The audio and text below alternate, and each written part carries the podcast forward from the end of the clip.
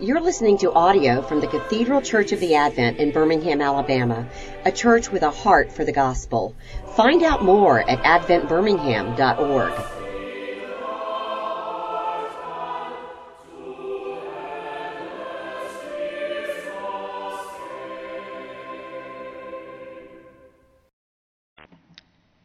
Lord, may the words of my mouth and the meditations of all of our hearts be ever acceptable in your sight, O Lord, our rock and our Redeemer.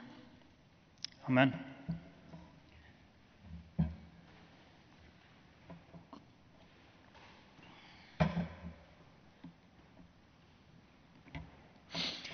This is a difficult passage,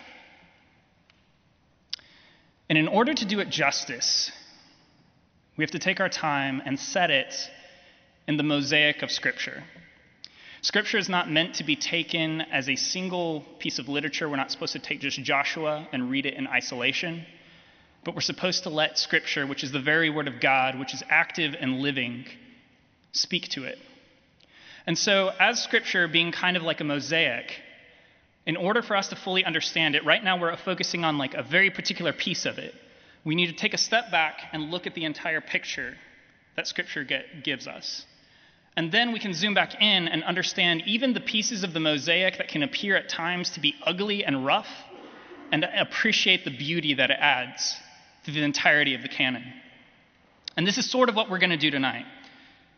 But first, we have to press in and deal with some of the uncomfortable things that Scripture gives to us. So as, as we've been going throughout the book of Joshua particularly, and the Bible generally, we keep bumping up against this idea of a corporate identity of Israel. And frankly, this kind of ruffles our feathers, doesn't it? Matt's talked about this several times before. We have this very individualistic and this very American idea of what it means to be human. And Joshua pushes up against that. This goes against the very heartbeat of who we are, right? I mean, we're not monsters. We'll take responsibility for our actions. If we leave tonight in the rain and the storm and we get into a car wreck, we'll, we'll be good Americans. We'll... We'll wait. We'll wait till the police get there, and we'll show our I Ds and our registration, and heck, if it's our fault, we'll even pay the higher insurance premiums, right? We'll take responsibility for our actions. But there are certain parts, our secret sins, that we're going to say, no, no, no one comes in here and messes with these. These belong to me. It's between me and the Lord. Don't put your finger here. This hurts too much. Leave me alone in this area. And we think that's okay. God may not like it. There are certain sins that he may not like, but he really doesn't bother that much with them, right? Well, if we look at the biblical picture, we realize that the Bible actually paints quite a different picture. So remember where we are. We're at Joshua seven, right? What has happened already in verses or in chapters one through six? The people have just sacked Jericho. Right before the walls came tumbling down, Joshua warned the people of Israel and reminded them that they were not to take any of the spoils of Jericho for themselves.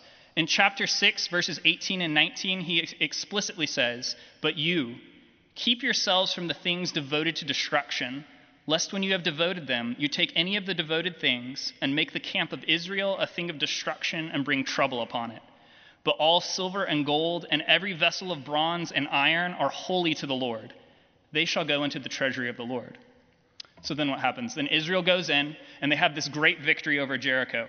This seemingly impenetrable for- fortress falls beneath the people of Israel, and they're given a great victory. Finally, there's hope in the camp of Israel. Finally, things are looking up for them. After forty years of wandering in the desert, and after seeing their parents suffer the consequences of their sin, this generation gets it right. They listen to the Lord, and they are given the promised land. It's a happy ending, right? Not quite. And just a few verses later, we come upon some troubling news. Achan has violated the very direct and very specific command. He has taken some of the devoted things, the things that were set aside for destruction, and because of this, the anger of the Lord burns against Israel.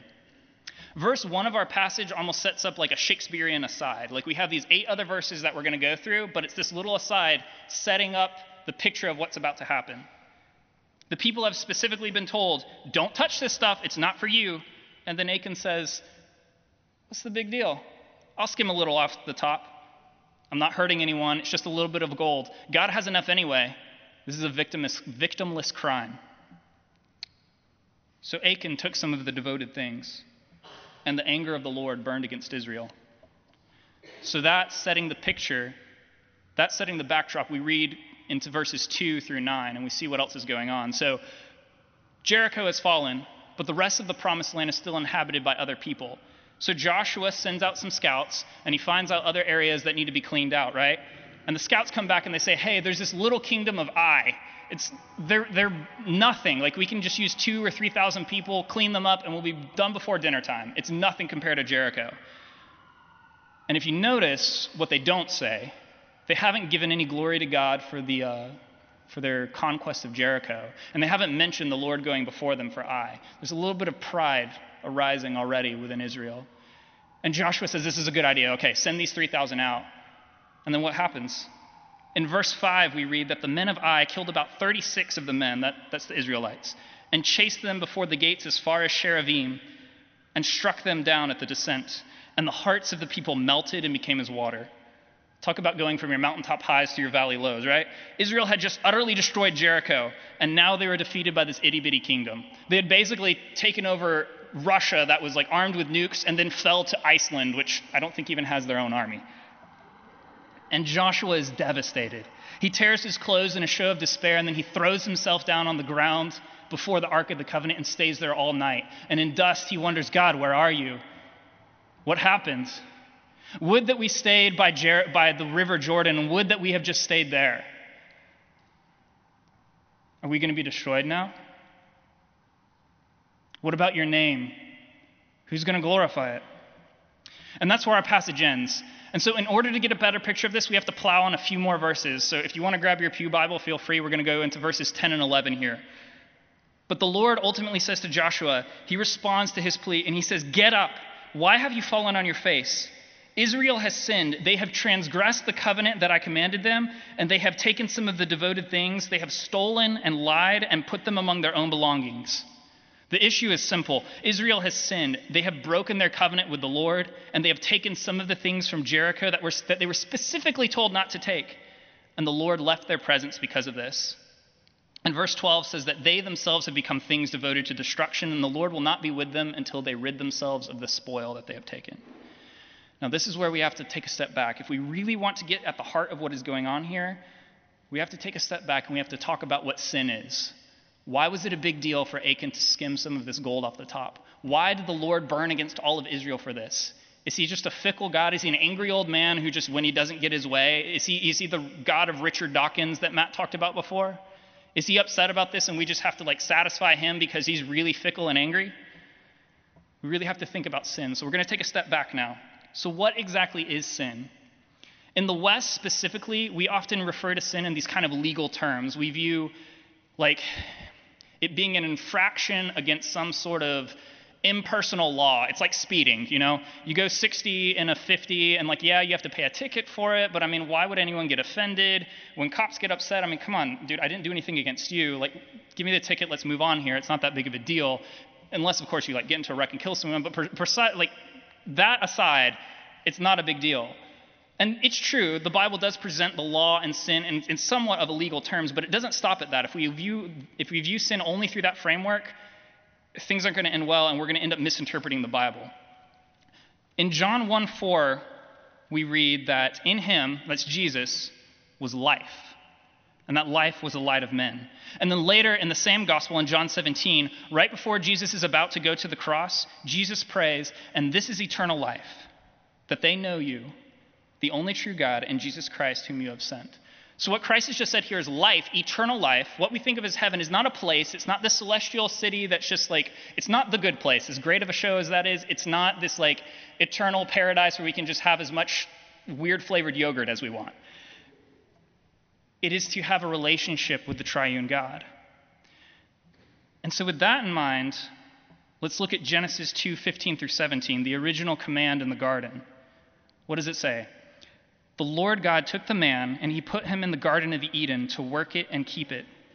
And the Lord God commanded the man, saying, you may surely eat of every tree of the garden, but of the tree of the knowledge of good and evil you shall not eat, for in the day that you eat of it, you shall surely die. Notice what the Lord doesn't say. He doesn't say, in the day that you eat of it, I'm going to kill you. He says that in the day that you eat of it, you shall surely die. Why? Because sin is to break relationship with God. Sin is to separate ourselves from the source of life. It's as if like a scuba diver going deep into the water were to all of a sudden just decide, I'm going to take out a knife and cut the hose to my regulator. There's, there's, you've cut yourself off from your sustenance. You're not going to survive down there. And that's essentially what we did in the garden.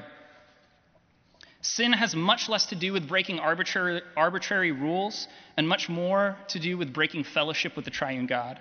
Sin is something that drastically affects the very fabric of our reality, the very fabric of the way the world is supposed to be. Because all of creation, whether it knows it or not, relies on God for its existence, and sin is quite literally a life or death situation.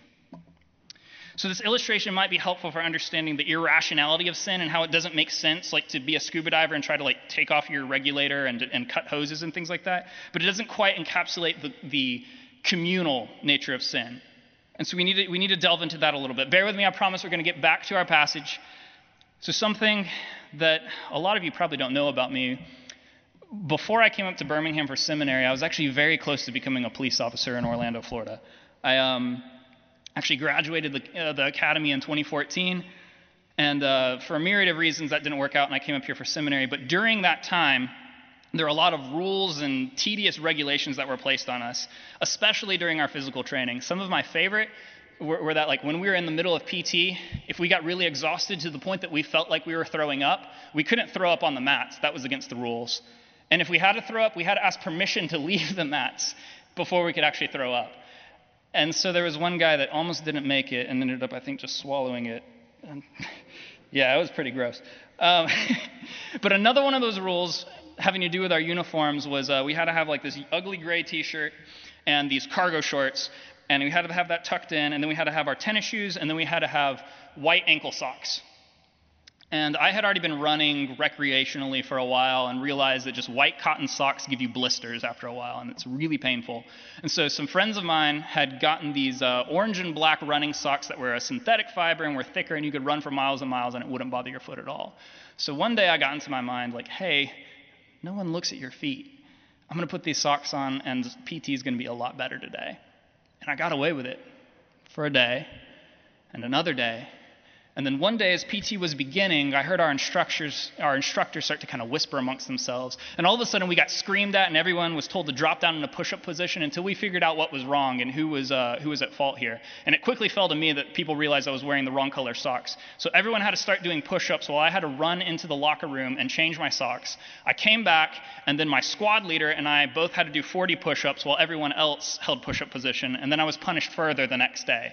It really sucked. Because of my sin, everyone suffered. And that's kind of an illustration of what the communal the communal aspect of sin does, right? And the reason these things were done was not just because our instructors were sadistic, which they very much were. It was because policing, you have to be self-sacrificing. You can't be worried about number one in order to actually be a good cop. Things can very quickly go south when you're out on the street. And if you're worried about yourself and a situation arises, you may not be properly equipped to help someone else, and you very much could cause cause the loss of a life of another officer or another civilian. So again, this is a picture of our sin. It is a prideful disease that is highly contagious, even those small sins that no one knows about, even those secret pet sins, the little gossip here, the contempt that we have in our hearts, the lust that we have for other people, watching porn behind closed doors that, that we don't want to talk about, the stealing a little bit of gold from Jericho. It's not going to hurt anyone. It's a victimless, victimless crime. All of these things, they're deadly, and they're not just deadly to ourselves, but they're deadly to others. So this is ultimately why the Lord is angry. He is angry because he is love, as John tells us in First John one eight. He sees his creation, the creation that he deemed very good in Genesis one thirty-one, and he sees it running headlong into death and destruction, and it breaks his heart, and he will not see it come to ruin.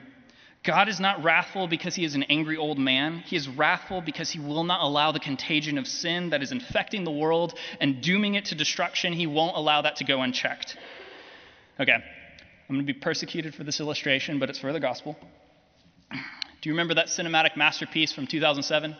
With uh, Tobey Maguire, Spider-Man three. Some of you may, some of you may not. Okay, it was an awful movie. It was universally denounced. But the, the, the premise, one of the like fourteen thousand premises that they try to that they try to do in uh, Spider-Man three that led to its demise, was they try to introduce Spider-Man's arch rival Venom. And so Venom is basically, there's this alien substance that comes from outer space, and it's called a symbiote because in in order for it to survive, it has to have a host. And so it ends up finding Spider-Man first, and then later Spider-Man's uh, one of Spider-Man's rivals named Eddie Brock, and it attaches itself to him. And in doing that, it produces the supervillain named Venom.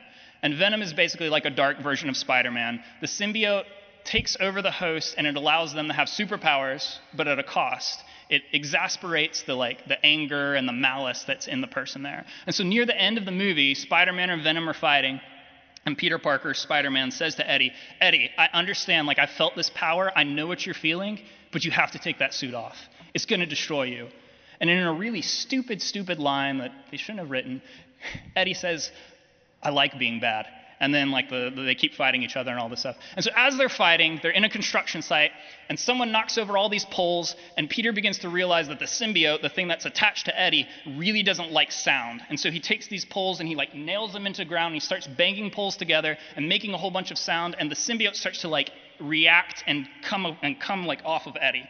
And it's, uh, Peter sees his moment at the time, and he shoots a web at Eddie, and he pulls him out of the symbiote. And then for reasons that are complicated in the story arc and I can't go into, there's a little grenade pumpkin bomb nearby, and Peter picks that up, and he throws it into the symbiote to destroy it. And Eddie, who has become so consumed with this lust for power, yells no and dives headlong back into the symbiote. The grenade goes off, and it destroys both of them. Now, this is not a perfect illustration at all, but I think it's helpful in thinking about the wrath of God. God's wrath is not aimed at his creation as such. He loves it.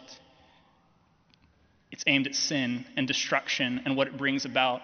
And he wants to pull us out of it like Spider-Man wanted to pull Eddie out of it. But if we refuse and if we remain in it, he can't let that go unchecked because it will destroy all of creation. And so if we choose to remain in that, we will be swallowed up in the wrath of God. Again, it is not a fickle anger. He is wrathful because he is loving, and he wants to see his creation flourish. We read in Second Peter three nine that the Lord is not slow to fulfill his promise, as some count slow to, slowness, but he is patient toward you, not wishing that any should perish, but that all should reach repentance. Again, God's delight is not in destruction.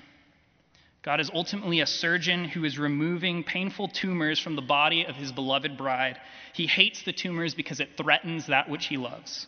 And so this is the horror. This is, now we can zoom back in on Achan again. This is the horror of the sin of Achan, and this is why the judgment is so fierce.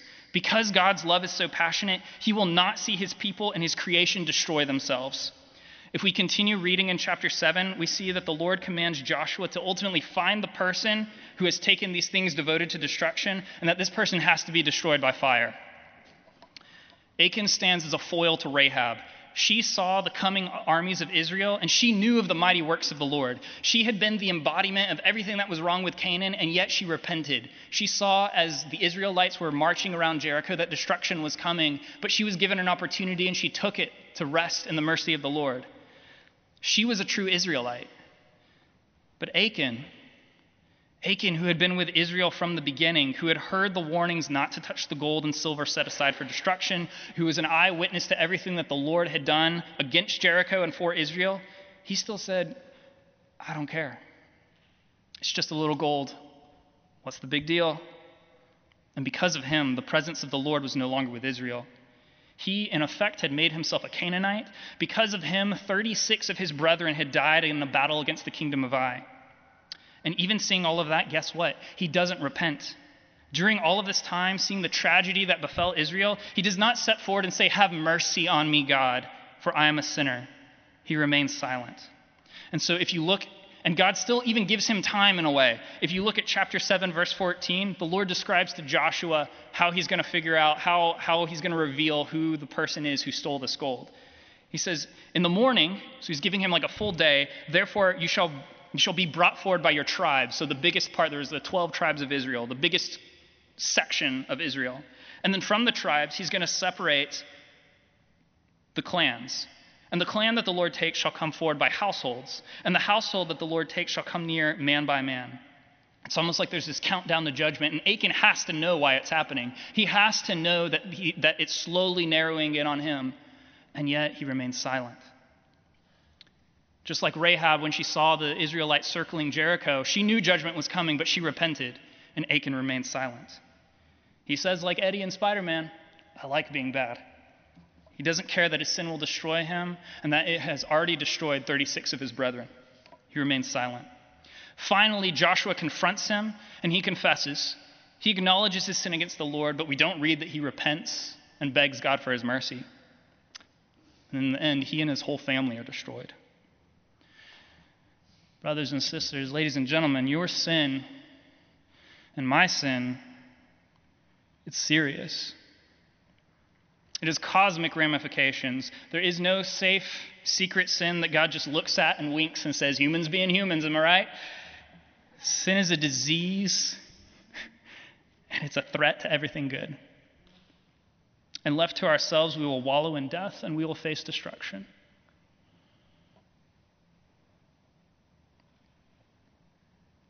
But thanks be to God, there is hope in Christ. In Second Corinthians five twenty-one, Paul writes, for our sake, he made him to be sin, who knew no sin, so that in him we might become the righteousness of God. Christ has become sin on our behalf in order to destroy it, in order to trample death and hell and Satan beneath his feet, that we might be reconciled with God. He has entered into our reality of death, and he has conquered it so that we no longer have to experience it. He has risen from the grave, and he now sits at the right hand of the Father, and because of him, we can be reconciled. He offers us new life renewed in him. Remember John one four? In him was life, and that life was the light of men. This renewed life is offered to us for free. And so what's our response? Our response is to just come into, is to just approach in faith and repentance. This is not about shaping up and being a good church-going person. This is not about doubling down on our sin and just trying to be better. This is about the Holy Spirit uniting us to Christ in baptism and reconciling us to the Father. It is about Christ offering himself freely in our behalf that sin might be destroyed and then meeting us here in common bread and wine. The story of the grace and the story of Achan is that God loves his creation enough to purge it from sin. And the grace is also that he is slow in doing it. And the grace is that ultimately in Christ he has taken it away, and we can receive those benefits for free. And he gives us time for repentance. So now as we approach this table, let us recognize the atrocities that are our sins, and let us in humility and meekness confess them before God. Let us sincere, sincerely pray the prayer of humble access, knowing that we are not worthy even to gather up the crumbs beneath this table, and yet God has invited us as esteemed guests. And after we have been nourished by his body and blood, let us leave in joy, eager to share our life with Christ, our life in Christ with those who need it as well. Amen.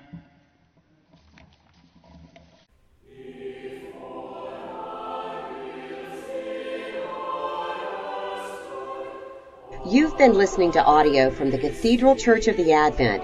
If you live in Birmingham or find yourself visiting, we hope you'll join us at one of our Sunday services. Find out more at advent birmingham dot org.